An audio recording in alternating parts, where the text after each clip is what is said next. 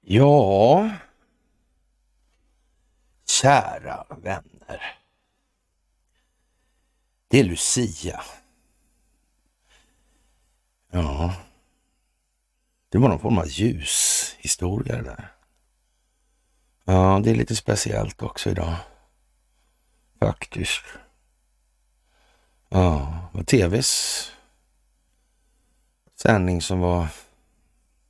Var den producerad av, eller hur var det där egentligen? Ja, ett svensk Lucia-tåg i Sankt Peters kyrkan i Rom, Östrom och Västrom. En gammal konflikt. Mm. Faktiskt. Hm. Så det kan bli. Ja... Det går fantastiskt, vilken utveckling. Ja, vi går till mötes. Ja, det gäller att vara uppmärksam. Detaljerna. Ja. De kan gömma en massa jävlar. Ja. Djävulen gömmer sig där bakom. Mm. Kanske inte sällan inom oss själva. I vår bristande förmåga att bedöma vår självbild. Vi önskar något annat, vi lurar oss själva först och främst. Mm. Så är det. Ja, kära vänner, det är piglördag. Det är onsdagen den 13 december 2023 och tro mig, det är dags för ett onsdagsmys. Ja, dagen till ära har jag tagit på mig lite sån här värmetröja under. Det beror på, då kan jag handflatorna på den här bordsskivan som är lite som en sån här varm tomat som man alltid bränner sig på, ni kommer ihåg det. Man var liten och åt. Man gjorde det många gånger också, vad konstigt det där. Man lärde sig inte riktigt på något vis alltså.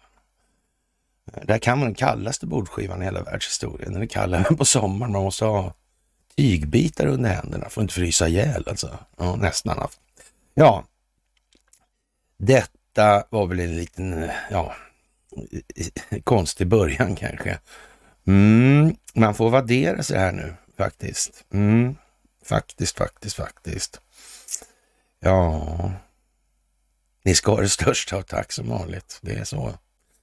Det är sådana tider nu. Mm, ett jättestort tack för gåvor på Swisha och Patreon. Och ett jättestort tack för att ni fördjupar er på KarlNorberg.se. Och så ett jättestort tack för att ni hakar på Telegramtjänsten. Ni är fantastiska och utgör den förändring som vi vill se i vår omvärld. Och det händer ju så mycket saker. Det verkar som att någonting som heter Kiev Star, ett mobilnät med 24 miljoner användare, det måste vara det rätt så största i Ukraina, då har utsatts för en hackerattack och det kommer inte finnas något internet och mobilnät på minst en vecka.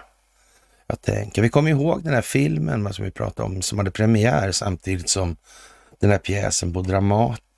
Ja, just det. Leave the World Behind, ja. Med producentparet, eller jag på att säga, men ja, produktionsbolaget var det kanske det. Mm. Just det, Barack och Michelle Obama. Mm. Jag undrar, ja. Som Conny och jag har haft en diskussion många gånger, hur är det med Barack Obama egentligen? Mm, men han måste ju vara världens dummaste snöppeljöns alltså om det. Det verkar ju inte vara. Så obegåvad verkar han ju absolut inte vara, att han inte skulle kunna räkna ut. Nej, det verkar inte så. Mm. Ja, det är klart att om man flera lock på toppen så, på bredden så, då blir det ju, eller ja, i pyramiden, på nästa nivå så, ja då blir det ju mycket lättare liksom.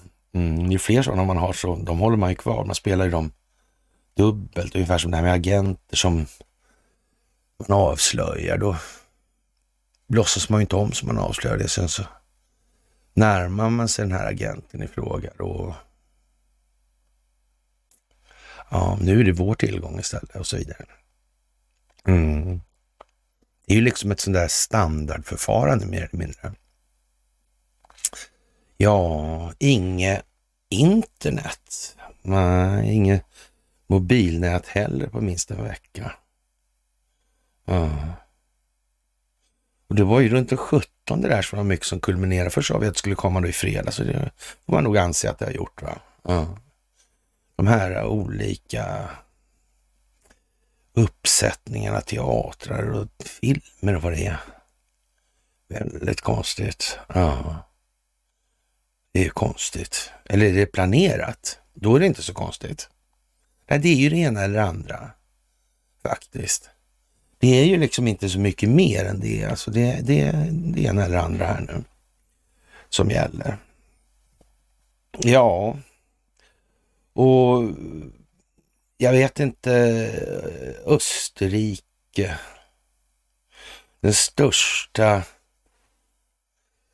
ja, en av de största fastighetsbolagen alltså, som har, ja, ansökt om konkurs alltså. Ja.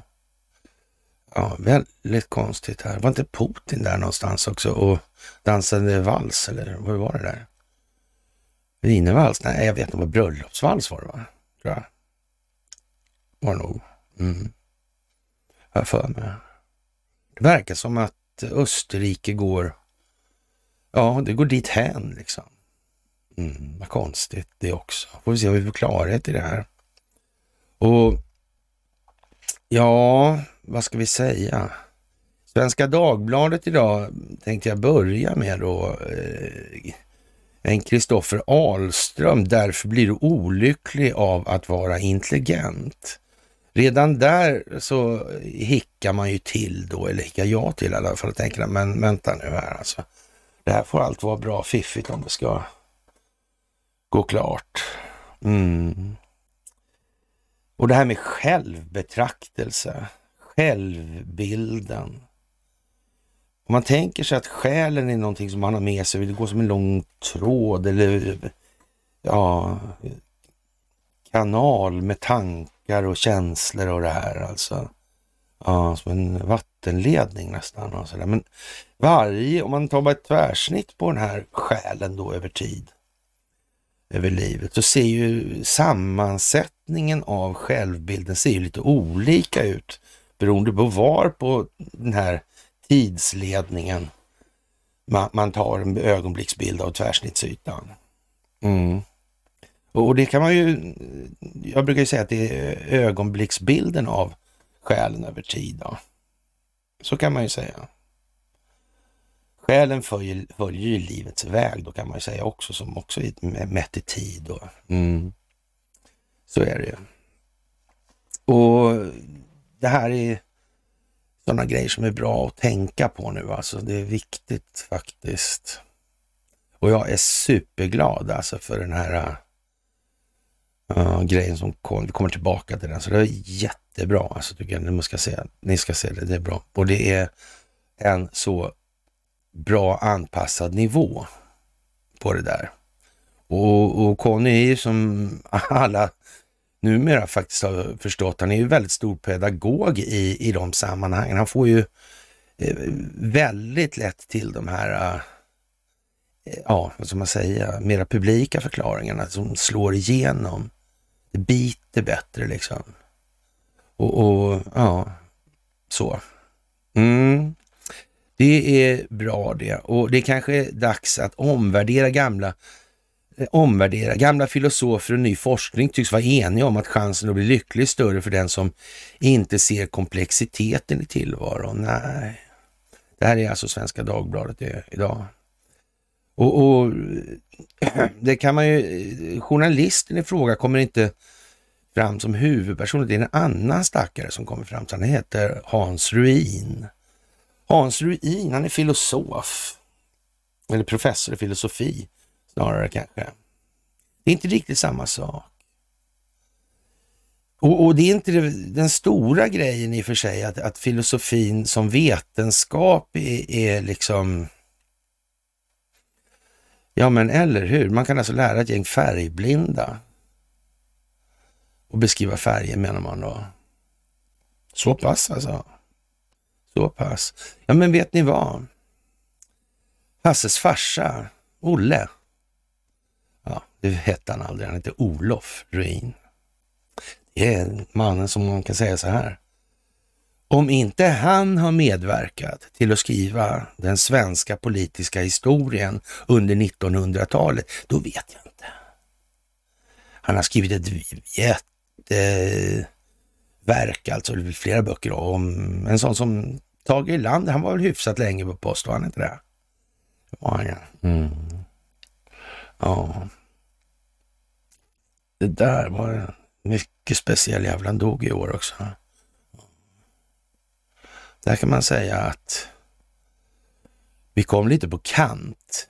Tidigt alltså. Ja, det kan man säga. Då var han professor också förresten. Olof alltså. I statskunskap på Stockholms universitet, ja. Ja. Så här låter den här artikeln då. I augusti 2016 ringer en kvinna som heter Kerstin, inte Horace Engdahl. Hon ringer P1s Allvarligt talat, som Engdahl under denna tid leder. Det är ett radioprogram där människor vänder sig till public service, utsedda orakel för vägledning. Kerstin undrar, vad är det viktiga? Att vara lycklig eller intelligent? Frågan är väl en av de eviga och svaret blir inte så betryggande. Engdahl landar i att de intelligentaste människorna verkar vara de olyckligaste. De dumma gör sig inga bekymmer, citerar han Göthe.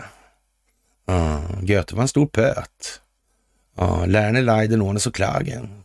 Stod det på en mässingsgris i bokhyllan hemma i barndomshemmet. Redan det här anar man liksom att det är någon som tjänar på det då, antar jag. Kanske kan det vara så också med de här slutsatserna som Engdahl kommer med.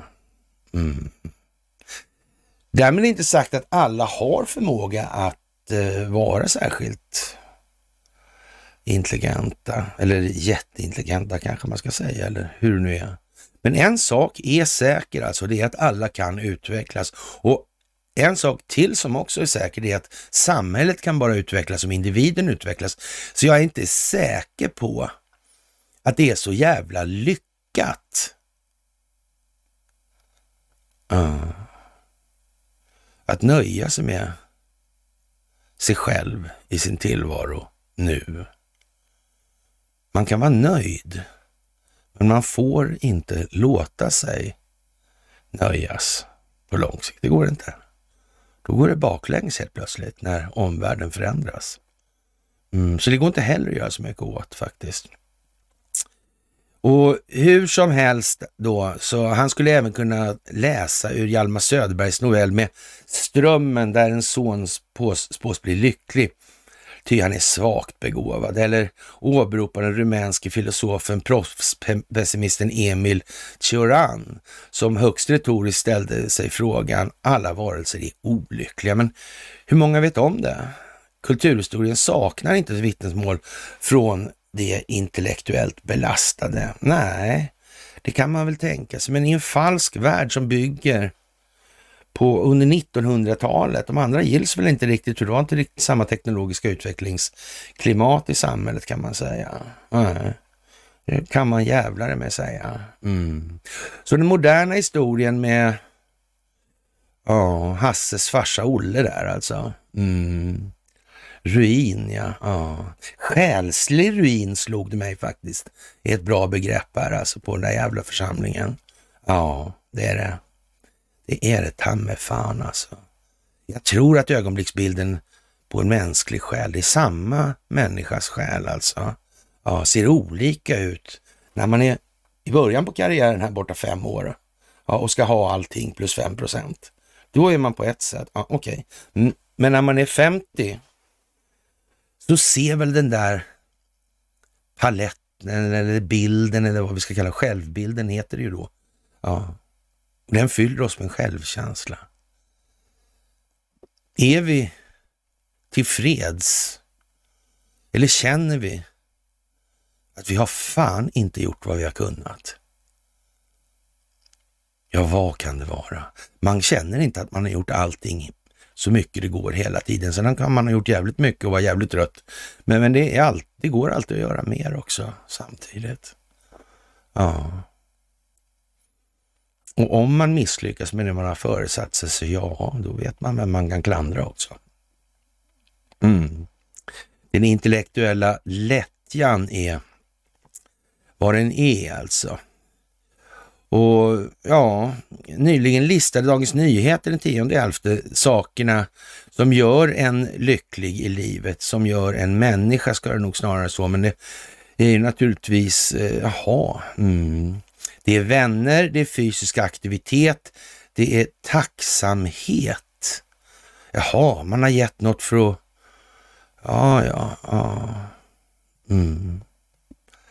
det är vad man vill ha betalt egentligen alltså, Att vara intelligent stod inte med. Vissa studier menar att det tvärtom kan göra livet svårare.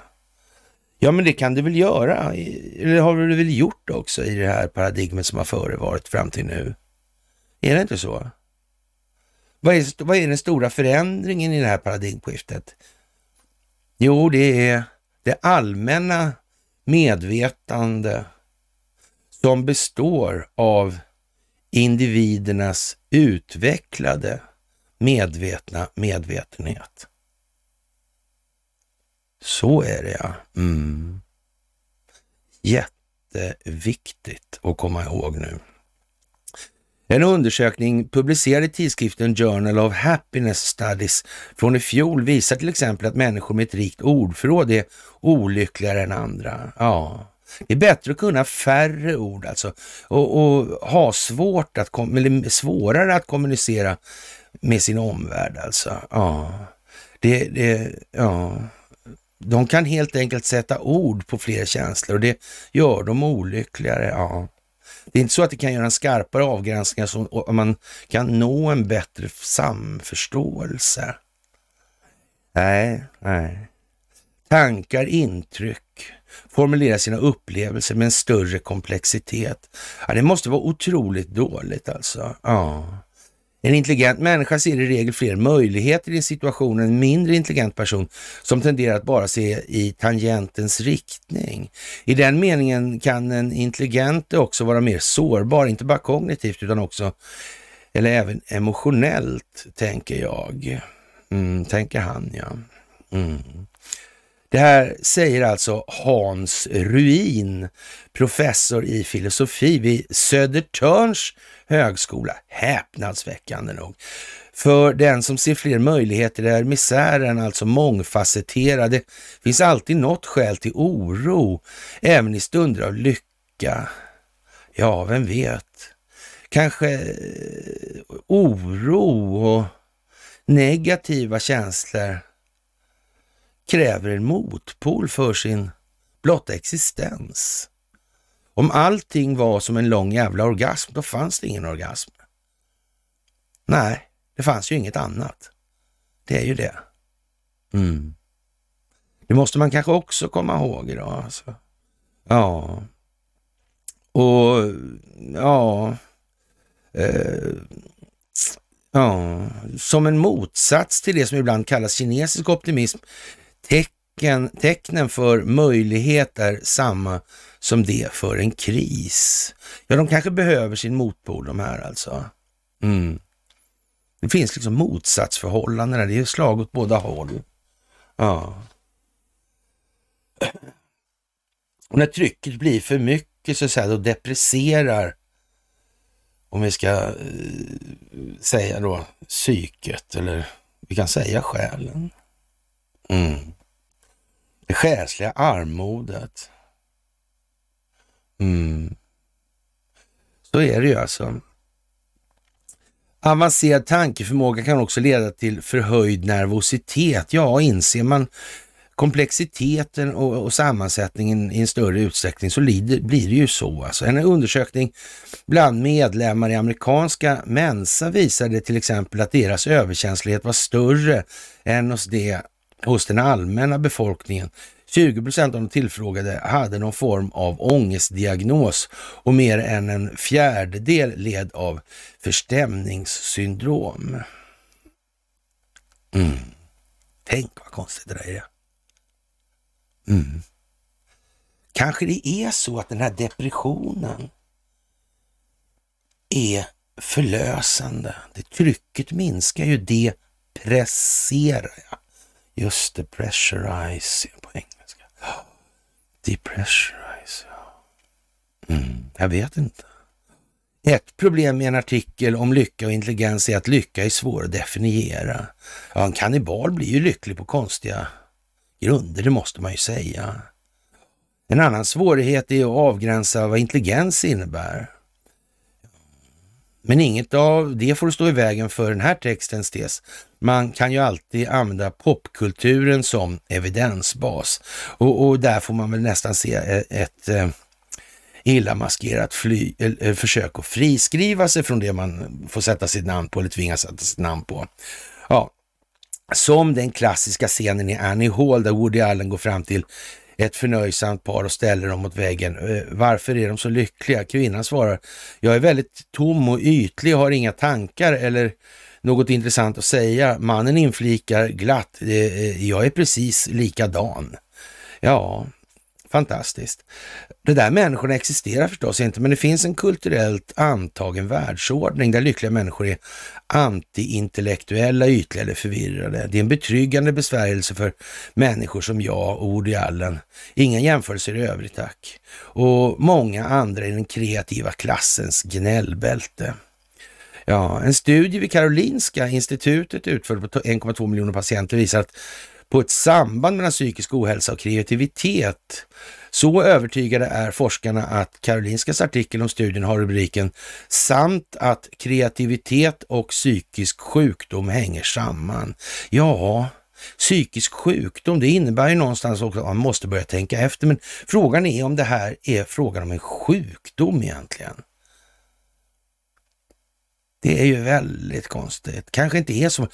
Jag brukar ta den här liknelsen, alltså det här, vad är en depression för någonting? Ja, det är någon som depresserar. Trycket blir för mycket, alltså man pallar inte längre.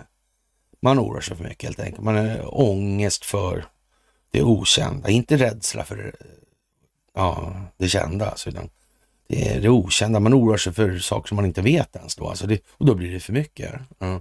Huvudet räcker inte till omfamna eller omfatta alltihopa. Nej. Det blir för mycket alltså. Och det är det som att man går på livets väg här då. Den här ledningen med vätskan går bredvid där. Eller vad det nu är för någonting då. Om man kallar själen då. Alla de här ögonblicksbilderna som står så här efter varandra. Och då är det för mycket alltså någonstans. Så spricker det här. Och självbild allting. Det är bara det är för mycket tryck i ledningen helt enkelt. Och inte sällan beror det på att man tagit med sig någonting bakifrån, typ i form av självet då, som är ganska självisk och rätt så mycket egobaserat. Man har tagit med sig för mycket bakifrån framåt, det går inte. Så det är en vanlig grej då. Men om man nu säger, då spricker den ledningen, men den går ju att lappa ihop igen. Man får börja om lite med en annan självbild då. Och konstatera att jag ser inte riktigt ut så där som jag hade tänkt mig. Riktigt så fullfjädrad var jag nog inte själsligt. Nej, och allt gick inte ut på att få en enda lång orgasm heller, verkar det som. Det verkar ju bli lite sekt det där liksom. Ja, på sikt. Ändå i alla fall alltså. Ja, det var ju konstigt. Ja. Så kommer man då, kan man se det som en flod om man ska igenom eller över eller under eller hur man nu ska.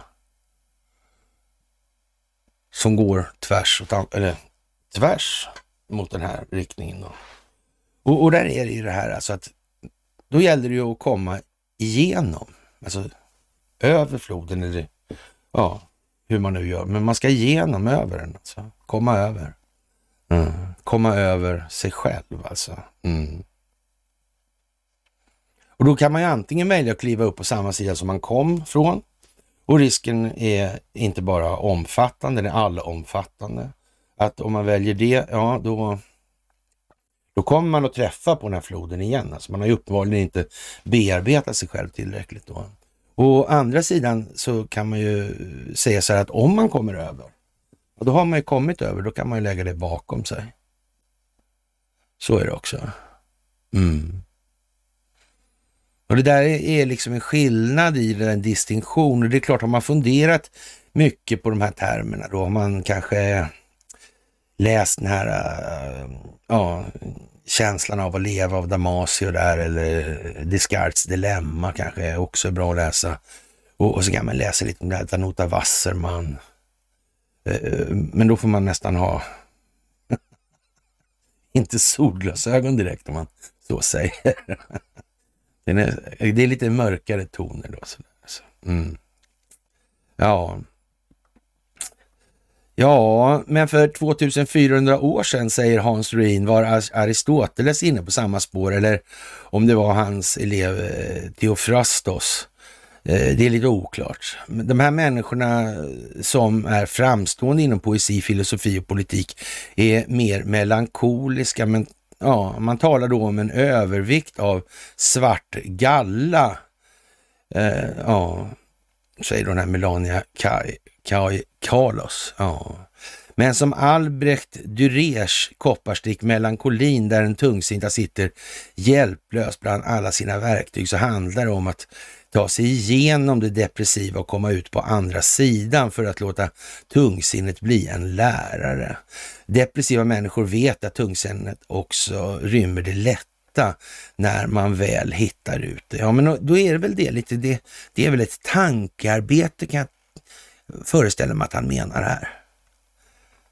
Eller hur är det? Jo, det borde väl vara. Ja.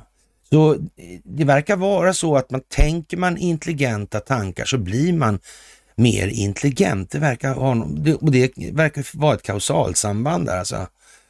Det verkar ju vara så de har mätt också, till och med på Karolinska. Mm.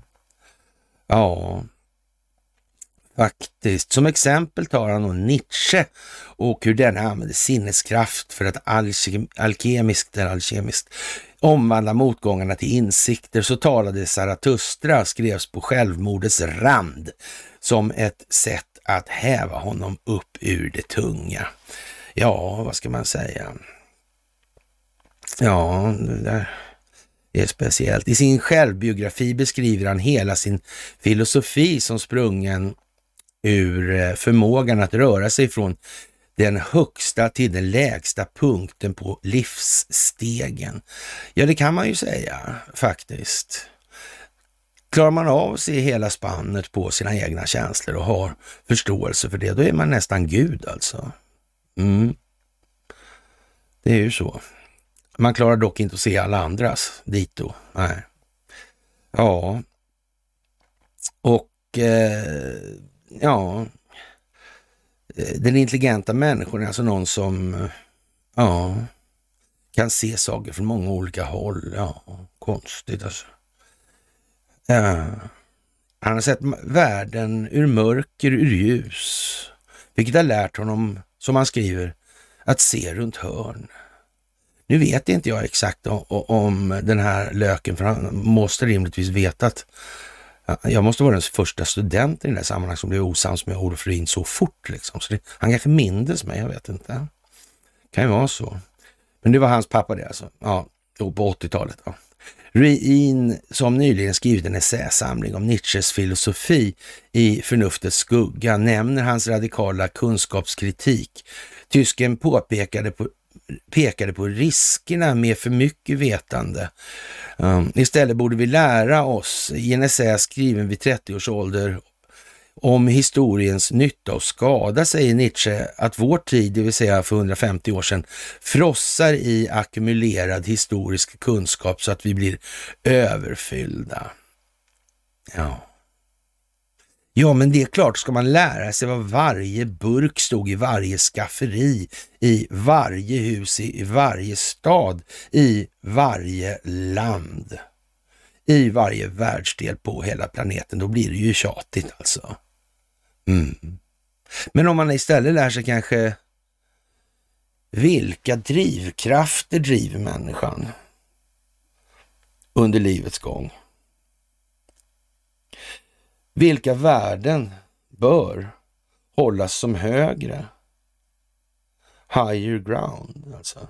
Mm. Vilka är det? Ja, det kan man fråga sig. Och det här, ja, konstigt alltså. Ja. Och man vet, känner till de här drivkrafterna kanske genom att man förstår sig själv. Jag var dum, jag gjorde sådär. Ja, och då kan man kanske lättare förstå varför andra gör som de. Och kanske till och med att de inte har insett vad de gör på det sättet. Och de mår bara sämre. Det kan man också förstå då. Ja, och så kan man ta några historiska skenen och så säger man så här, hur gick det här då? Vad ledde det därifrån då till? Ja, då drar man en linje däremellan från och till och så tar man samma referenskarta om uttrycket och så drar man bara liksom förlänger den där tangenten. Ja. Och se var man hamnar, om det är möjligt kunna landa i en målsättning som stämmer överens på något vis. Typ att allt färre ska ha allt mer makt och rikedom på allt fler människors bekostnad. Mm. Till exempel. Det är inte så svårt det här egentligen. Nej. Han beskriver i alla fall ja, människan som ett lastdjur som bara släpar på det förflutna. Ibland måste hon glömma, lära sig ett slags helig glömska för att komma vidare. Ja. Det här med att bearbeta och sätta in det så det stämmer, det är inte något alternativ. Glömska som väg till skapande men kanske också till försoning. Ja. Människor som tidigt, ofta eller länge vet att de är intelligenta får en fallhöjd i livet. De kan må dåligt av pressen, förväntan på deras förmåga, prestationsångest. Ja, prestationsångesten är det, ja. Den vet jag lite om alltså. Ja. Mm. Och så fort jag upptäckte att det här är helt fel, då blev det en jävla tvärnit alltså. Mm. Ja, jag tänkte inte lägga en minut på någonting som var, ja, fantastiskt. Människor som tidigt och ofta alltså, ja. De kan må dåligt av pressen, förväntan på deras förmåga, prestationsångesten i det här då. Ja. Eller så blir de handlingsförlamade för att de överanalyserar allt. Ja. Eller så lider de av upplysningens förbannelse. Upplysningens förbannelse. Ja. Ja. Det är ju inte bra att få mer upplysning än vad man klarar av att hantera. Det kan man ju säga, det är ju en förbannelse. Nu tänker ju alla ni på elefanttuggar direkt va? Mm, ni ser. Det ligger något i det alltså. Även i de mera strikt filosofiska betraktelsernas värld, eller från den då. Ja. Ta klimatkrisen. En påläst och medveten människa vet mer om de krympande förutsättningarna för liv på planeten och vår roll i det. Kanske upptas dennas tankar flera gånger i veckan av den tickande metanbomben under permafrosten. Vad vet jag? Eller ja, det vet jag ju exakt. Ja. Mm. Och det får man ju beklaga att det är så illa i så fall då. Mm. Och i det är han allvarlig här nu? Eller om man, vad han nu håller på och skönskriver. Och är liksom ironisk där, eller sarkastisk snarare kanske. Ja. Då kan man ju säga så här, det här är inte medelmåttigt ens alltså. Nej, det är det inte. Det är det verkligen inte. Men en person som slår dövörat till för sånt kan flyga till New York 3 gånger per år eftersom det gör denna glad. Alltså blir hen lyckligare än den intelligenta som inte bara förvägrar sig nöjet att resa utan dessutom tvingas se på medan andra gör och vet med sig vilken dyster framtid det kan innebära. Jag drar ett exempel för Per Jonsson, lektor vid institutionen för psykologi på Lunds universitet. Han kontrar med Kierkegaard. Enligt Kierkegaard är grundvillkoret för människan att ha ångest. Men när den känslan ökar är det för att tydliggöra för oss att vi har val alltså.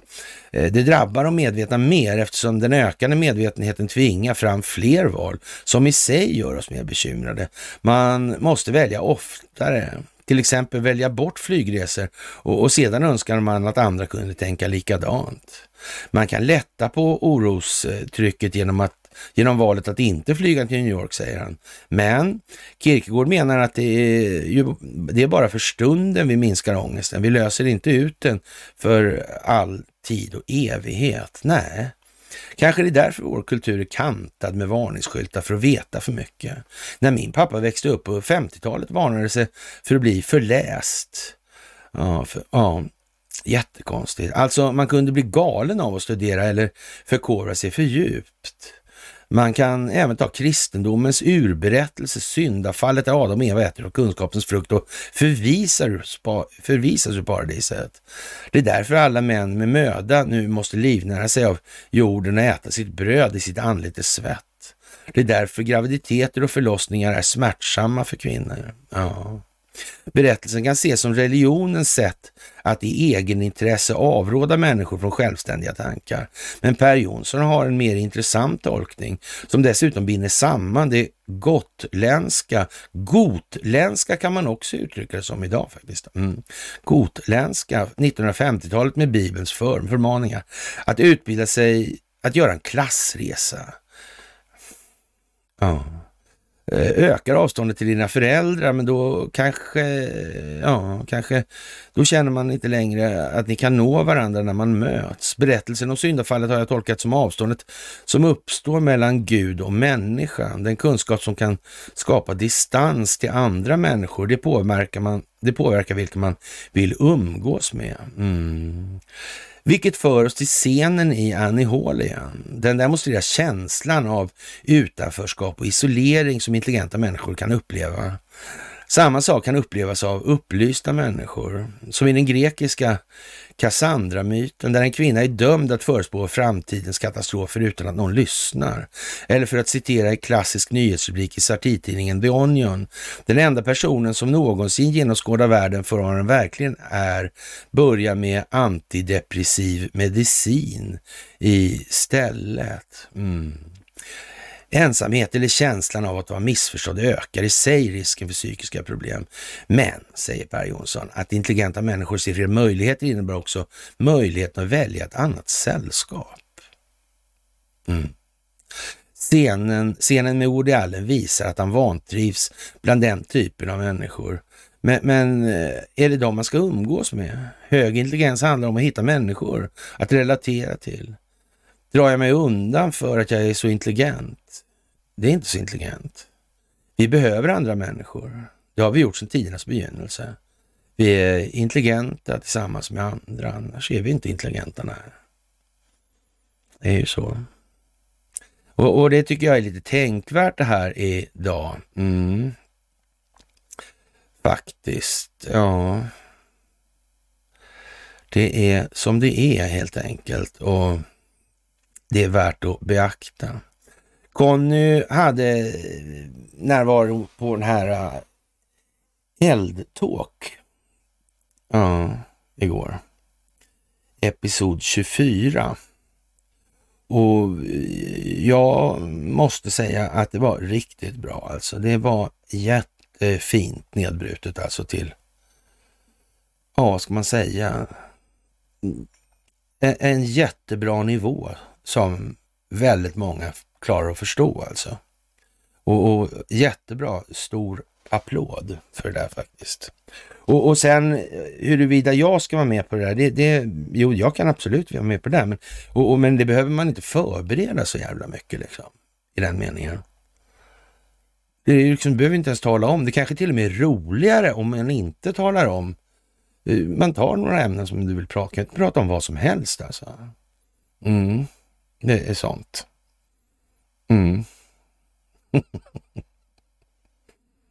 Ja, men då får man lite beredd att försvara positionen och också fall inte liksom, det är klart att om jag märker det här, jag kommer inte kunna säga någonting här, då måste jag ju leda det någon annanstans, så får man vakta lite på det där liksom.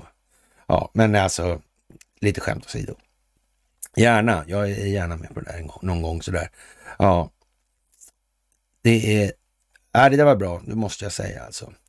Ja, och här lite mer alldagligt då kan man väl kalla det för, så har paret Hovinen släppts ur häktet då, och FRA-kvinnan Lena och hennes överstelöjtnant Johan. Ja, de har varit häktade sedan i oktober för grov obehörig befattning med hemlig uppgift. Ja, konstigt alltså. Vad är det där för någonting? Ja, det säger ju en del om den här kadern. Det säger ju en del om Paasikivi och de här. Alltså, det gör det ju. Mm. Det ska man tänka på. Ja.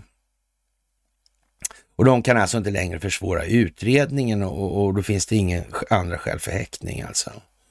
Nej. Vad kan det bli av det där? Har det där på något sätt att göra med den här stingoperationen som har sin grund i USA? Har det någonting att göra med den inrikespolitiska situationen i USA? Kan Warner Bros ha med det att göra? Mm. Kan Higher Ground ha med det att göra? Mm.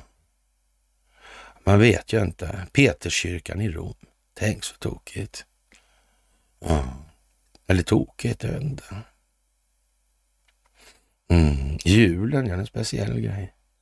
Ja. Mm. Ja, och namnen på huvudnämnden och ja, huvudnämnderna. Ja. Ja. Nu har man ju liksom inte dömda än för något. Nej. Frågan är väl om de ska bli dömda för något överhuvudtaget. Snarare. Mm. Ja. Eller om det här är del av folkbildningsinsats på något vis. Vilket kan det vara, tror ni? Jag är inte säker. Alltså. Och i USA så har... Ja... Nu har man skitit underlivsporslinet fullt alltså. Och Zelensky är ju där, och ja, det där är, ja, Biden säger att USA ska stödja Ukraina som det krävs. Ja, eller han säger inte det faktiskt, nej. Så länge vi kan. Ja. Ser Vladimir Putin det här? Vet han om det här? Han kanske har dator på jobbet. Ja. Man vet ju inte. Ja. Och några pengar blir det inte för Zelenskys vidkommande. Så är det också alltså. Mm. Och infrastrukturen är ju väldigt rasslig nu. Mm. Undrar om man har underlåtit att ha ta tag i saker så här, därför att man under någon senare följande tidpunkt behöver skapa trovärdiga förklaringar till varför saker och ting utvecklar sig som de gör. Kan det här vara planerat? Ja, om det är planerat så måste det ju innehålla något i alla fall i planeringen. Ja, vad är det för någonting då, tror du? Och det handlar om optik. Mm. Helt plötsligt så bara står det någonting där. Hur kommer det sig? Mm. Det är det där kommer det sig, alltså. Legenden alltså. Och Trafikverket har fel på spårväxlarna. Ja, då blir de inte lagade i alla fall alltså. Ja. Och vägarna är likadant med. Ja, konstigt alltså. Ja. Och Ekot har hittat 50-tal växelfel där Trafikverket kände till att det var problem med växel. Men avstod från att reparera. Ja. 641 tåg har blivit försenade på grund av Trafikverket inte åtgärdat upptäckta skadorna på spårväxlar. Mm. Ja... Nils Paul, infrastrukturexpert på Svenskt Näringsliv. Ja. Det är ju pengar igen alltså. Lite speciellt kan man ju tycka. Och ändå är det inte så mycket pengar det rör sig om. Det är ju konstigt. Ja, som sagt, Peterskyrkan i Rom. Var Jan Björklund som delade den. Kom upp i flödet sådär. De där flödena är ju speciella alltså. Det är jättekonstigt. Det är avancerat. De här plattformarna får man nog se som rätt så avancerade mätinstrument för att skapa preferenskartor. Faktiskt. Hur mycket scrollar man? Går man tillbaka? Hur länge är man där? Och så vidare. Ja.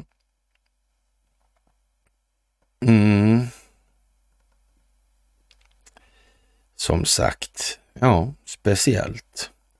Och uppiggande värre när det får oväntat besök då. Ja, kommer Leonard med och är både göteborgsk och jävlisk. Ja, Röntgen ska hjälpa tullen och i Gävle att hitta knark. De har infört tull där nu alltså. Och för att någon som kanske inte kom på det så ligger ju Gevalia då. I Gävle. Kafferosterier. Och de har ju inte haft någon tull. Ja. Ja. Men konstigt ändå att det blev liksom Sundsvall som blev utpekat som sån här transitgrej. Det kan man ju i och för sig förstå liksom, att det kan åka väg runt och den vägen in i Ryssland är det väl inte så mycket som smugglas kanske. Eller man kan ju säga så här, det är Narvik kanske och det finns massa fiffiga om man kör här baklänges i förhållande till vad systemet ser ut att vara byggt för att motverka i alla fall. Kan det vara så att man har gjort så helt enkelt? Ja. Och stora mängder kaffebönor anländer ju årligen till Gävle hamn. Alltså från högriskländer dessutom. Tänk att man inte kom på det här tidigare. Det är ju helt otroligt. Och de har idag alltså fått ett prov då på en skannerbil. Och det innebär att man kan röntga en hel container på en gång utan att behöva öppna den. Berättar John Räcke, gruppchef på Tullverket i Gävle. Ja, om allt går som planerat ska tullinspektörerna i Gävle hamn ha en egen maskin på plats i slutet av nästa år. Ja, men för det krävs det ändamålsenliga lokaler, något som idag saknas. Ja. Om vi fick en sån här skanner skulle vi hinna med många fler containrar än vad vi hinner idag. Ja, det där är ju... Ja, det är väldigt svårt att kontrollera för kaffet kommer i lösvikt i containerna. Det är som ett hav av kaffebönor där inne. Ja, med genomlysning av en röntgenapparat skulle det vara betydligt lättare. Ja. Ja. Det är ingen buskis det här alltså. Ett Lucia-skämt skulle man kunna säga. Cederström tycker naturligtvis man har ambitionen plötsligt bara så där alltså. Ja, men lite så får man väl formulera det nästan. Det verkar ju liksom hastigt och lustigt påkommet. Det var ju konstigt att man inte kom på det tidigare nästan. Ja. Ja. Eriksson har i alla fall funnits i Gävle. Ja. Speciellt alltså. Den gamla födslostaden. Jag bodde för aldrig där en stund också innan skolan började. Ja.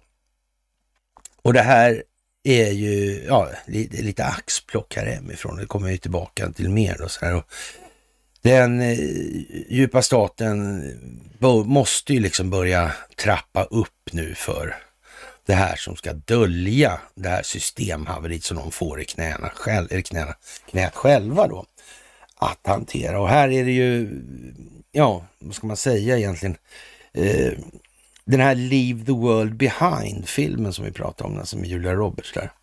Och den kan man ju säga är ett axplock också Ungefär som den här pjäsen Konspiration som jag blev intervjuad för och sådär. Ja. Och jag är ju också lite av ett axplock. Sådär. Inte så bra på något speciellt liksom, men ganska många sådana grejer sådär. Mm. Ja, ja. Och där blev det alla möjliga. Det var ju ljud i luften, de här Kuba-prylarna. Mm. Och det blev några sjukdomar som tappade tänderna. Visste ni förresten att de här titanimplantaten patenterades av Bofors och säljs av Nobelindustrier? Mm. Speciellt alltså. Ja. Och den kom ju precis nu också. Och det gjorde den här pjäsen också. Mm. Det är speciellt alltså. Mm. Och det var ju en cyberattack i den här filmen. Nu var det visst i Kiev också nu. Undrar om det kan komma fler. Tänk vad konstigt egentligen. Att kineserna lyckades fiffla in grejer i de här diskreta komponenterna eller chippen då. Mm. Som gjorde att F-35 blev dysfunktionell. Och det är ju bara den delen som de så att säga har, ja, vad ska man säga, som ertappad. Kanske det finns fler. Ja. Det var en dyr grej den där kärnan. Mm. Det var den. Jag undrar så här om det här med telefonerna och datorerna och Taiwan. Skulle det kunna vara så att man faktiskt har kontroll på alltihopa redan, ja, sedan länge? Mm. Om man nu ändå håller på och motverkar den djupa staten, och om det här nu ändå bara går ut på att individen ska utvecklas så mycket så att samhället kan utvecklas. Kan det vara så, tror ni? Jag tror faktiskt det. Faktiskt. Ja. Och ja. Konstigt det där. Mm. Det var det som gick på grund, ja. Den där båten när det började. Mm. Ja, ja, ja, ja. Och Barack Obama har hjälpt till med manus och andra detaljer för att få den mer likt den sanning som den djupa staten strävar efter, tycker X22. Ja, det borde ju i så fall innebära någonstans att, ja, ja, som sagt. Ja, och det är för att bygga upp någon form av rädsla för vad som ska komma, förklarar man det med då. Det är, ja, men ändå liksom. Mm. En del tidningsartiklar skriver att Kina är involverad i cyberattacker gentemot en del infrastruktur i USA alltså. Ja, och mot Ukraina. Mm. Och ja, konstigt då. Man säger också att Iran träffat israelisk infrastruktur med en cyberattack. Ja. Att när den här cyberattacken kommer så kommer det inte bara gälla ett land, det kommer gälla alla länder där den djupa staten existerar. Så måste det ju vara. De här provskotten som har, vad är det för någonting? Ja. Det är ju för att det inte ska bli panik. Mm. Det är liksom lite tillvänjning, kan man säga. Mm. Och man får väl utgå ifrån att Iran, Ryssland, Kina och Nordkorea som är de onda i det här, och man vet ju inte. Erdogan kanske inte behöver vara med i den delen så att säga. Mm. Och Ja, död åt USA, skrivet på arabiska. Jag la upp den bilden där i fredags. Mm. Tänk att jag kommer på sådana där grejer ändå, är inte det konstigt? Eller så är det ju inte så konstigt, det är ju det liksom. Det är ju det ena eller det andra bara. Ja. Häpnadsväckande nog alltså. Mm. Ja. Och Ukraina säger att attackerna kommer från Ryssland. Mm. Ja, och för USAs räkning från Nordkorea och från Israel, från Iran, ja. Mm. Ja. Och vi vet att det här kommer bli så här, tycker X22, eftersom World Economic Forum redan har haft övning med cyberattack och det kommer att inträffa 24 då. Aha. Ja, vi får väl se när det inträffar, men senast 24 i alla fall kan vi väl säga. Mm. Ja, och släppa ut virus och sådana här grejer. Ja. Ja, i så fall har de ju inte de som ska motverka den djupa staten, de har inte så mycket makt då. Nej. Nej. Ja.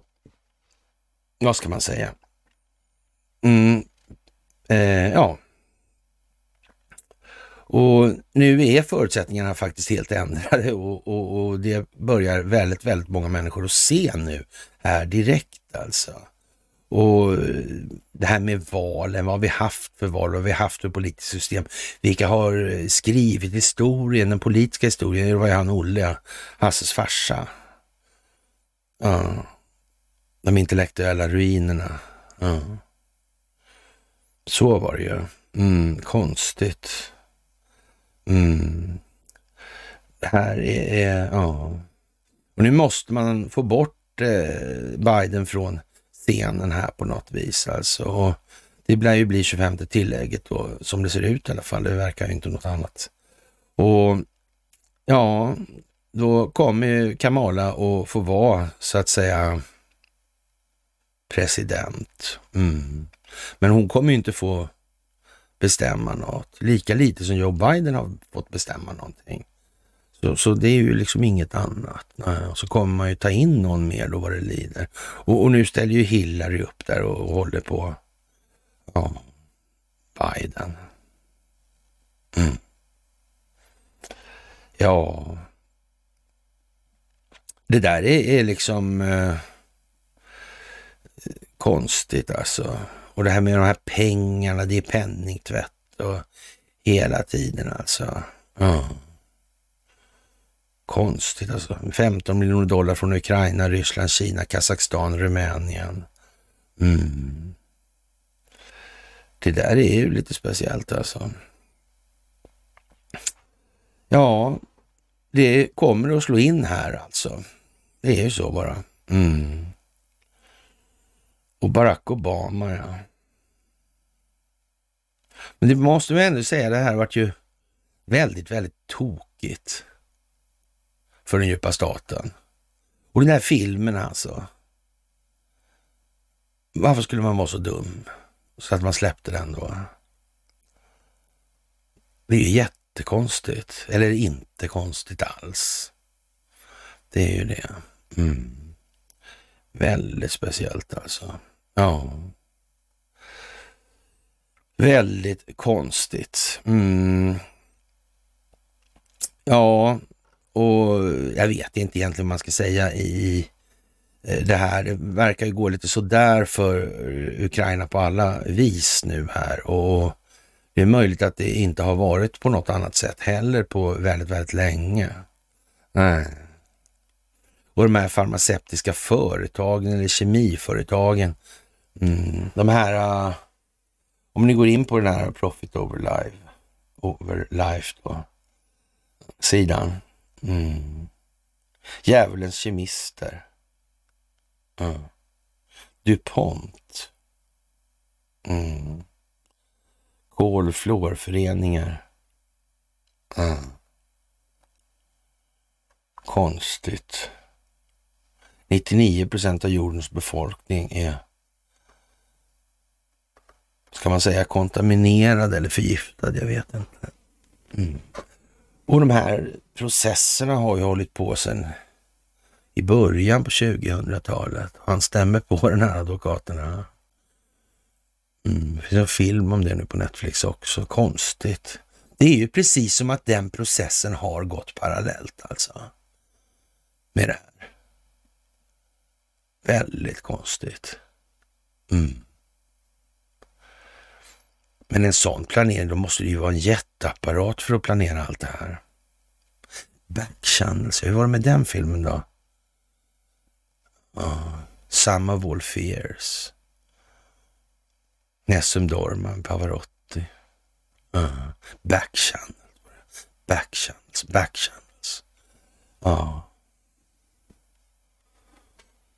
Hur var det där? Vad sa Putin häromdagen? Kan det här hänga ihop alltså?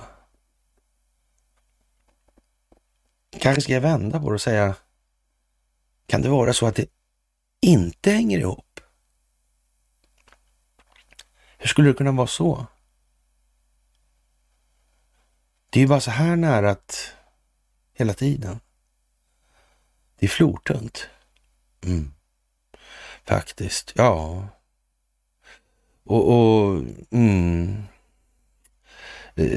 Jättekonstigt, alltså det här vaccinet, ja. Mm. Ja. Hur blir det där egentligen? Rättsligt. Det är ingen som har tänkt på det kanske, det här. Utan någon har gjort ett jävla kardinalfel bara och så blev det skit av allting, eller så. Vad sa vi då? Intelligenstest sa vi. Mm. Så kan man säga. Jag tror det hänger ihop med den här artikeln om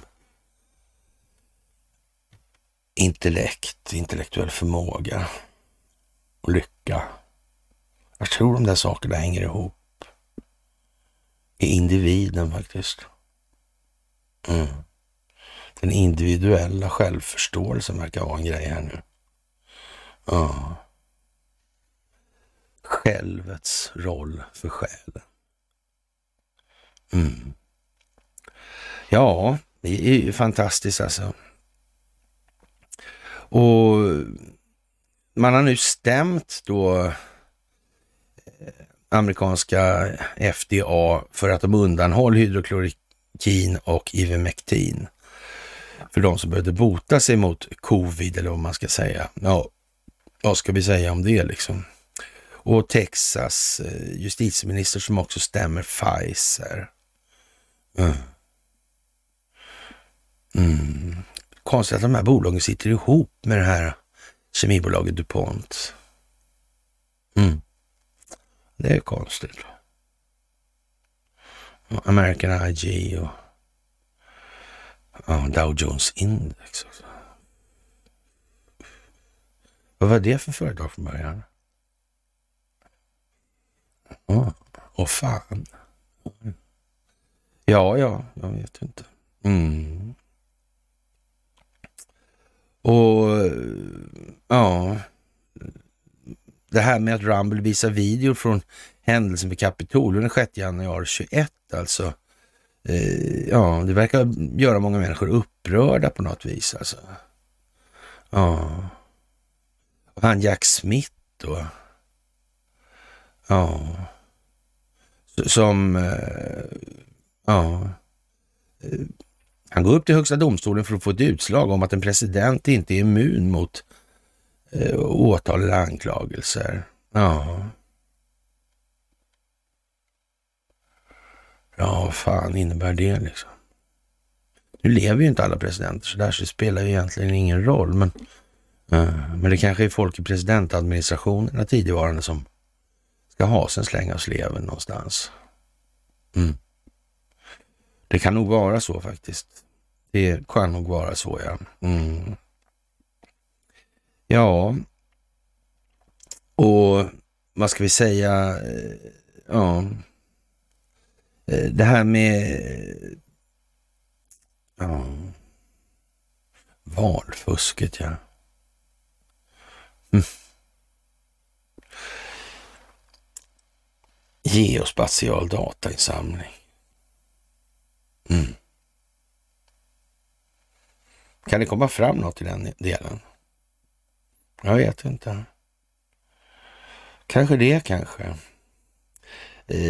På den här ständigt återkommande frågan om Donald Trump är någonting av djävulen skapat, eller vad vi ska kalla det för då, så är det fortfarande så att oavsett vad Donald Trump är förutom att vara människa, så är det fortfarande individens utveckling som är frågan i det här. Det är inte frågan om något annat. Det är dags att släppa det där nu. Vi kommer ingen vart om vi, så att säga, vi ska peka på någonting sådär. Det vi ska göra är att enas kring vad som utgör problemet rent funktionsmässigt. Det är det. Inget annat.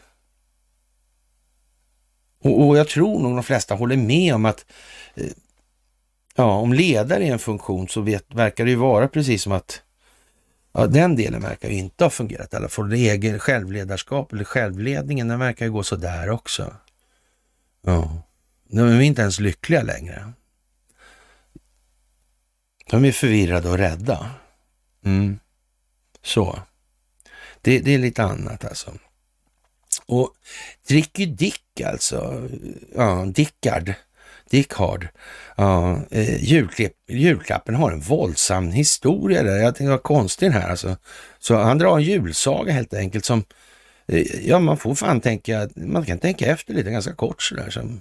Det är inte så, ja, men och udda pryl alltså. Vad är det här julen? Det vet vi i alla fall att det har ju med Sankt Nikolaus att göra. Det har med Athanasius att göra, 327 efter Kristus där då. Det har att göra med kristendomen som maktverktyg i det här. Mm. Ja, med tanke på det firande som nalkas har jag fått frågan om detta inte brukade vara en tämligen orolig del av året med idel buspojkar över friskade ynglingar på gatorna och med högkonjunktur för hyss och allmänna tokerier. Svaret är jo visst. Julen var ingen fulltid, varken i bondesamhället eller i våra gamla städer. Prästerna må ha varit av en annan uppfattning, men de kämpade i motvind. För många svenskar signalerade julen, som är betydligt äldre än det kristna firandet, snarare att vara fritt fram, att hitta på ofog. Ett känt exempel är Lucia-tåget. Dagens stillsamma varianter med överväldigande kvinnlig dominans har endast ett par generationer på nacken före 1900-talet. Ja, då tågade berusade gossar, föregångare till stjärngossar, omkring lite då och då under veckorna kring jul och nyår och skrämde livet ur folk med sina påhitt. När 1900-talets Lucia-tåg organiserades fick stjärngossarna till en början inte ens vara med av lätt insedda skäl. Vem skulle ha onyktra killar i en fridfull sångarensemble? Ja. Sådana där konstiga okontrollerade grejer, det är inte bra alltså. Ett annat exempel är julklappsutdelande. Idag förknippar vi det med en familj, tomte och tradition, men så var det inte fallet för ett par sekler sedan. Det strukturella orsaken till givmildheten är att söka i att bondefamiljerna vid juletid brukade ställa till med festligheter, stora taberaser till Katthult kan man kanske tänka på då, om man vill ha ett exempel. Och bjuda på ovanligt mycket mat. Därifrån var steget inte långt till att också ge presenter. Dels till fattigt folk som bjöds in till julmaten, dels till familjemedlemmar och andra närstående. Bocken, det vill säga den som står i djävulen, nej, det vill säga den som hade klätt ut sig till bock alltså, härmade djur genom att stångas och springa på alla fyra och ruska på horn och svans. Pojkar och flickor brukade utnyttja sig och springa omkring och uppmärksamma folk i stugor och gårdar på att det hände saker utomhus och passa på att kasta in saker när dörrarna öppnades. Det kunde röra sig om allt från vanliga vedträn till konstfärdigt utformade figurer av halm.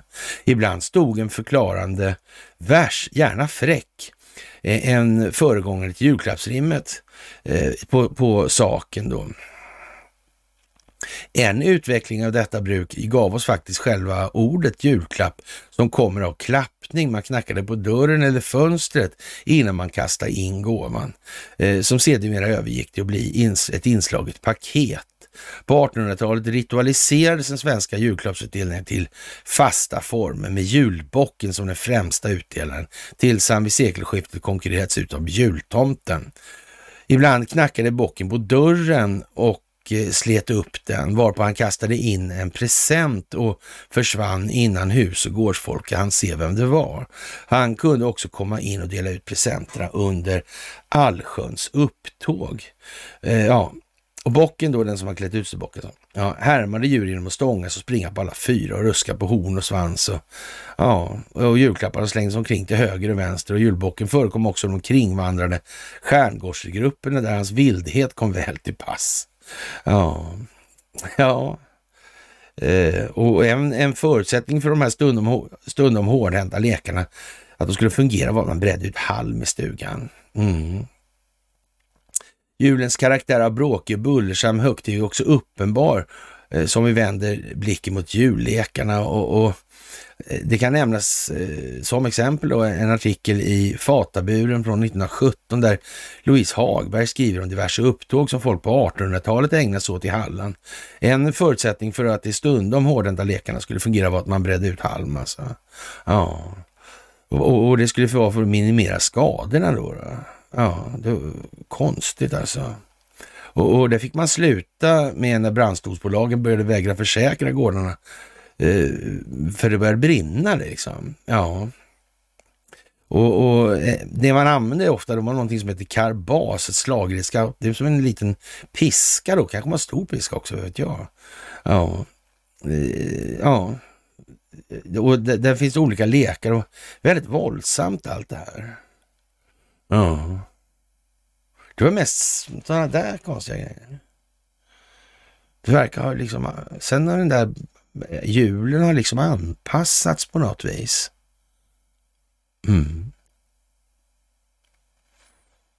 Och det här är ju inte så länge sedan alltså. Det är ju överblickbart. Det är konstigt alltså. Jättekonstigt. Jaha, och det här med gotiskan då. Var det inte då som någon som bedömde att svensken var ganska gotisk sådär? Och det var det, va? Just det, så var det. Var han det inom banksvängen, va, tror jag? Och det var det nog. Och Tacke Karlsson har startat en Tacke Karlsson Network. Och hans namn är Oliver Karlsson då, som hade arbetsnamnet Tacke. Han borde väl ha firat jul, eller? Det känns ju som det. 1899 till 1991. Gotland är född på. Jul, ja. Vad ska man säga? Vad ska man säga? Det vet inte jag. Jo, det vet jag. Jaha. Och Vladimir Putin har hållit tal att konstitutionen i Ryssland fungerar och stabiliserar landet. Men vi har ju grundlagar. Och demokrati. Vi har inte definierat vad demokrati är, men ändå. Tänk att vi har så löst hållna såna grejer. Vi har ingen konstitutionsdomstol. Vi har ju konstitutionsutskott. Man kan få prick där om man väljer att dyka upp. Det är den enda påföljden. När han höll det här talet då på konstitutionsdagen så ett traditionellt möte med domare i den ryska federationens konstitutionella domstol, alltså konstitutionsdomstolen. De viktigaste punkterna i hans uttalanden här, det viktigaste och grundläggande i grundlagen är skyddet av medborgarnas intressen. Landets grundläggande lag arbetar, lever och hjälper staten, hjälper befolkningen och medborgarna, vänder sig till författningsdomstolen för att skydda sina rättigheter. Putin är övertygad om att västvärlden så småningom kommer att fortsätta samarbetet med den ryska federationen genom författningsdomstolen. Jag tänkte, tror jag också. Det är, man kan säga att det är faktiskt helt jävla hugget i sten alltså. Helt jävla säkert. Ja, och USAs legosoldat från USA som har varit i Ukraina har nu synts operera på Gaza. Rensa på uppdrag av Israel. Ja, konstigt. Ja, man vet ju inte riktigt. Ja, och stadsduman har antagit en lag som tillåter Rosgardia, Rysslands nationalgarda, att skapa frivilliga formationer. Och det är lite grann som att Lego knäckts. Vad ska de med det där till då, tror jag? Är det att förhindra revolterande entusiasm? Ja, det kan det ju vara. Och sen finns det ett klipp med Scott Ritter och han säger då att Israel har torskat och frågan är vad det där är för någonting alltså. Kan det vara ett AI-inlägg det där? Jag skrev speciellt värre just därför.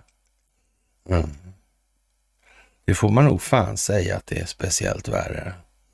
Och som sagt, Israel i sin nuvarande form av tappning. Ja, vad ska det bli? Vad kan det ens bli?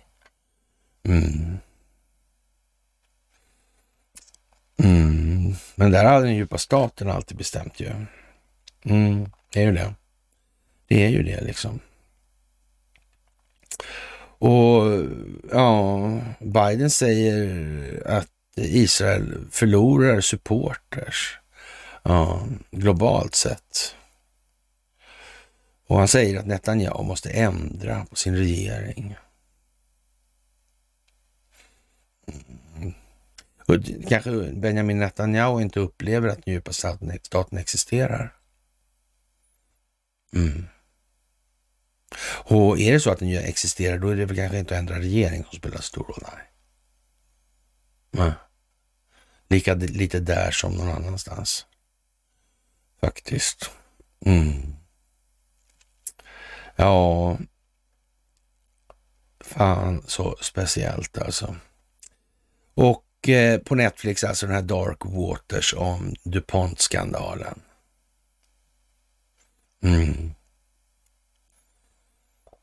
Och att de har gjort det för att fördumma oss. Ja, har man inte förstått det snart så jag vet inte. Men de kanske gör det för att göra oss lyckliga. Ja, i någon mån är det ju så. Vi får ju lycka. I så fall om man ska dra det i analogi med tidigare resonemang. Men det får man som sagt läsa igenom. Och då menar jag läsa igenom texten alltså. Så vad står det här egentligen? Vad är det kontextuella innehållet i vad som uttrycks? Ja... Och amatörarkeologer hittar vikingatida guldmynt med metalldetektor. Ja, till slut går det ju inte att hålla ihop den här ruinska, den här historieruinen alltså. Nej, det gör ju inte det. Det gör ju inte det. Tänk att en sån som Olof Ruin missade helt att den djupa staten existerade.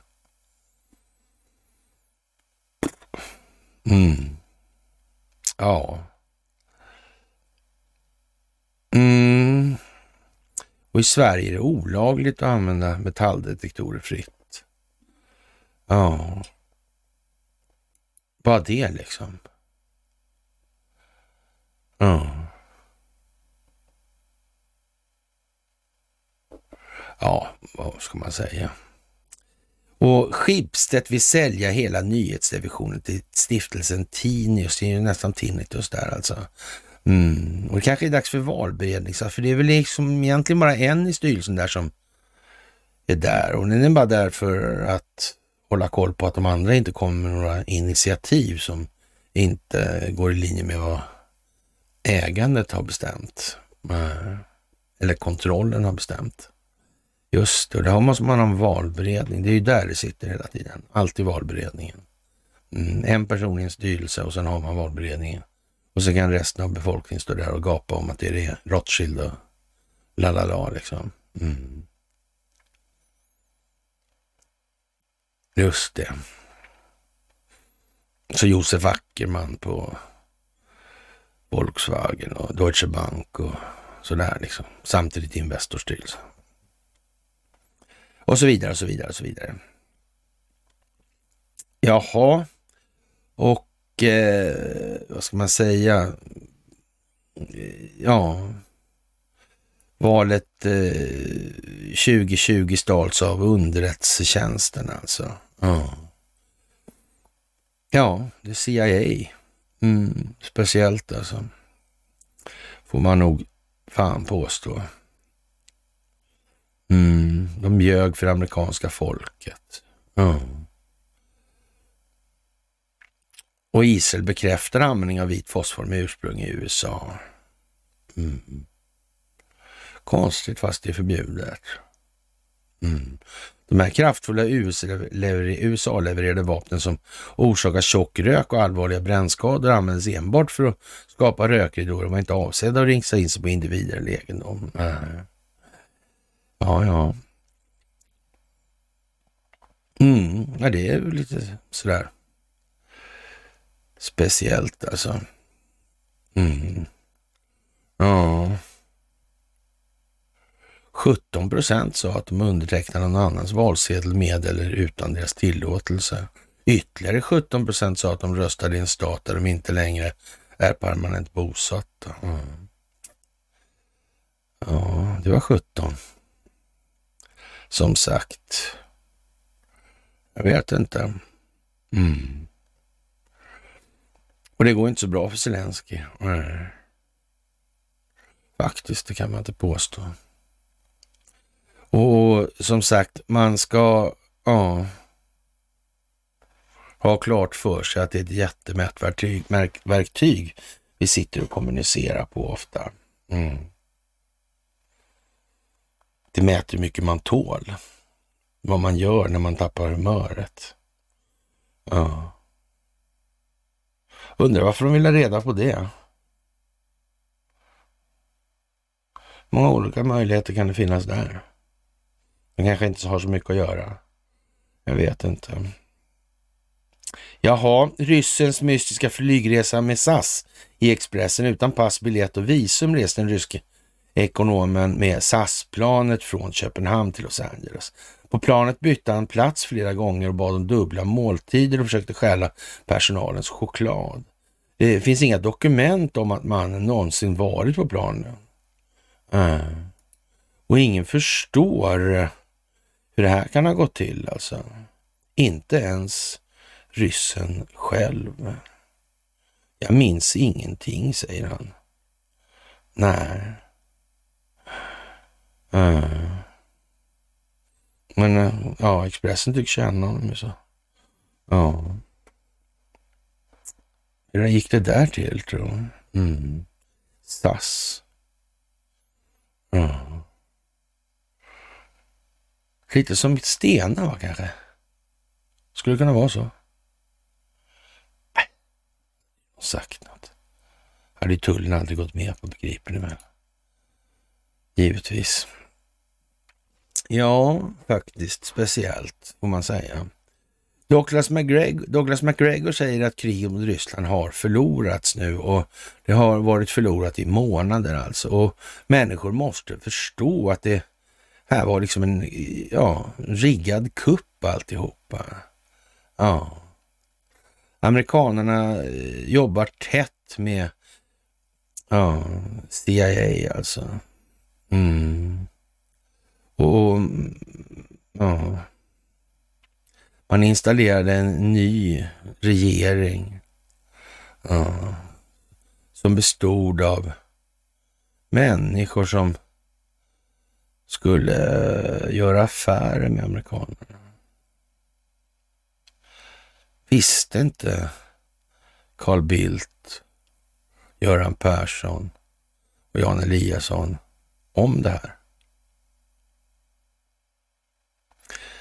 Eller var det en sån markering för att Ja, de skulle liksom pinpointas där.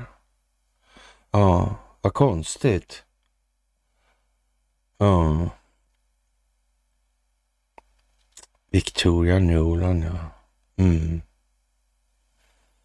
Mm.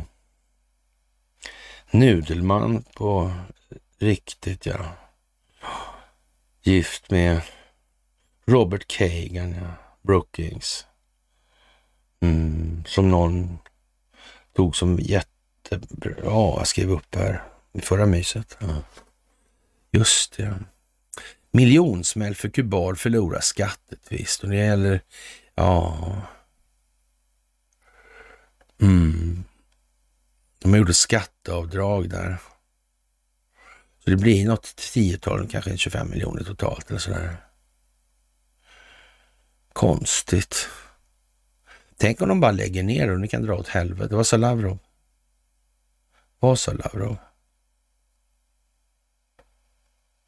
Ja. Han förväntar sig, va? Gjorde han. Mm. Mm. Ja, man kan i alla fall säga att det är mer än en regional angelägenhet, så kan vi säga. Mm. Så kan vi säga. Ja. Och... Mm. Och 50 senatorer har skaffat sig satellittelefoner för nödkommunikation. Mm. Ja, det är ju speciellt, får man ju säga. Det är andra tider i vardande, helt enkelt. Och när den 17:e paragrafen i det militära avtalet mellan Sverige och USA handlar om skattebefrielse för amerikanerna och reseförbud införs för ryska medborgare den 17:e också. Ja... Då konstaterar man att den amerikanska konstitutionen skrev på, ja, faktiskt, alltså, eller självständighetsdeklarationen. Jefferson på 17 dagar. Konstigt. Faktiskt. Mm. Ja, vi får väl se helt enkelt vad det blir av det. Ja. Josefin Olevik. Wallberg är inte den enda som avlivar den gröna omställningen. Ja. Hela miljörörelsen avlivas nu. Mm. Ja, de gröna. Det hörs på namnet hur bra den är. Grön. Som är plantor, gräsmattor och gulliga grodor. Ja. Ja. Ja, jag vet inte. Det verkar gå sådär för den här miljörörelsen. Ja, vad gäller grön omställning anbelangar har ingen större hopp. Ett begrepp som är så ungt och redan så exploaterat har små chanser att återfå trovärdighet. Vi kommer snart behöva formulera om vår ambition inför framtiden. Fånga det goda, det livskraftiga, det möjliga. Hitta en ny groda liksom. Den förra dog i den gröna omställningen. Ja, det kan man nog säga. Faktiskt, ja. När Göran Persson blev feminist, kommer ni ihåg det? Ja. Konstigt alltså. Mm. Så det kan bli med allting nu. Det är ju märkligt alltså. Mm. Faktiskt. Och klimatmötet i tårar. Mm. Men de kan inte skriva ner det så in i helvete. De fick skriva upp det lite på slutet. Men... Ja, det är ju märkligt, måste jag säga. Stillsam patriotism räckte ju ingenstans för PM Nilsson, det kommer vi ihåg alltså. Och då tar man grövre krokar utan bete för att folk ska förstå då. Ja. Och PM Nilsson, han ger råd till statsministern om att förbjuda fler saker av miljöskäl. Och det väcker stor ilska i Moderaterna. Mm. Denne man förstör just nu så oerhört mycket, skriver riksdagsledamot. Ja, vad ska man säga? Kan det vara meningen till och med det här? Stillsam patriotism, det var ju bara ett flatgarv liksom. Din dumma jävel liksom. Ja. Ja. Som sagt. Och amerikanska styrkor blir skattebefriade i Sverige. Jaha.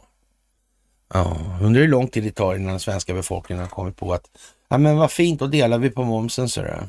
Mm. Kan du köpa det här, här får du pengar. Mm.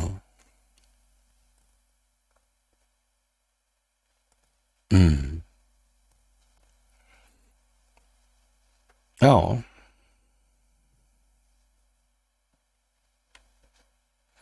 Vad ska man säga? Jag vet inte.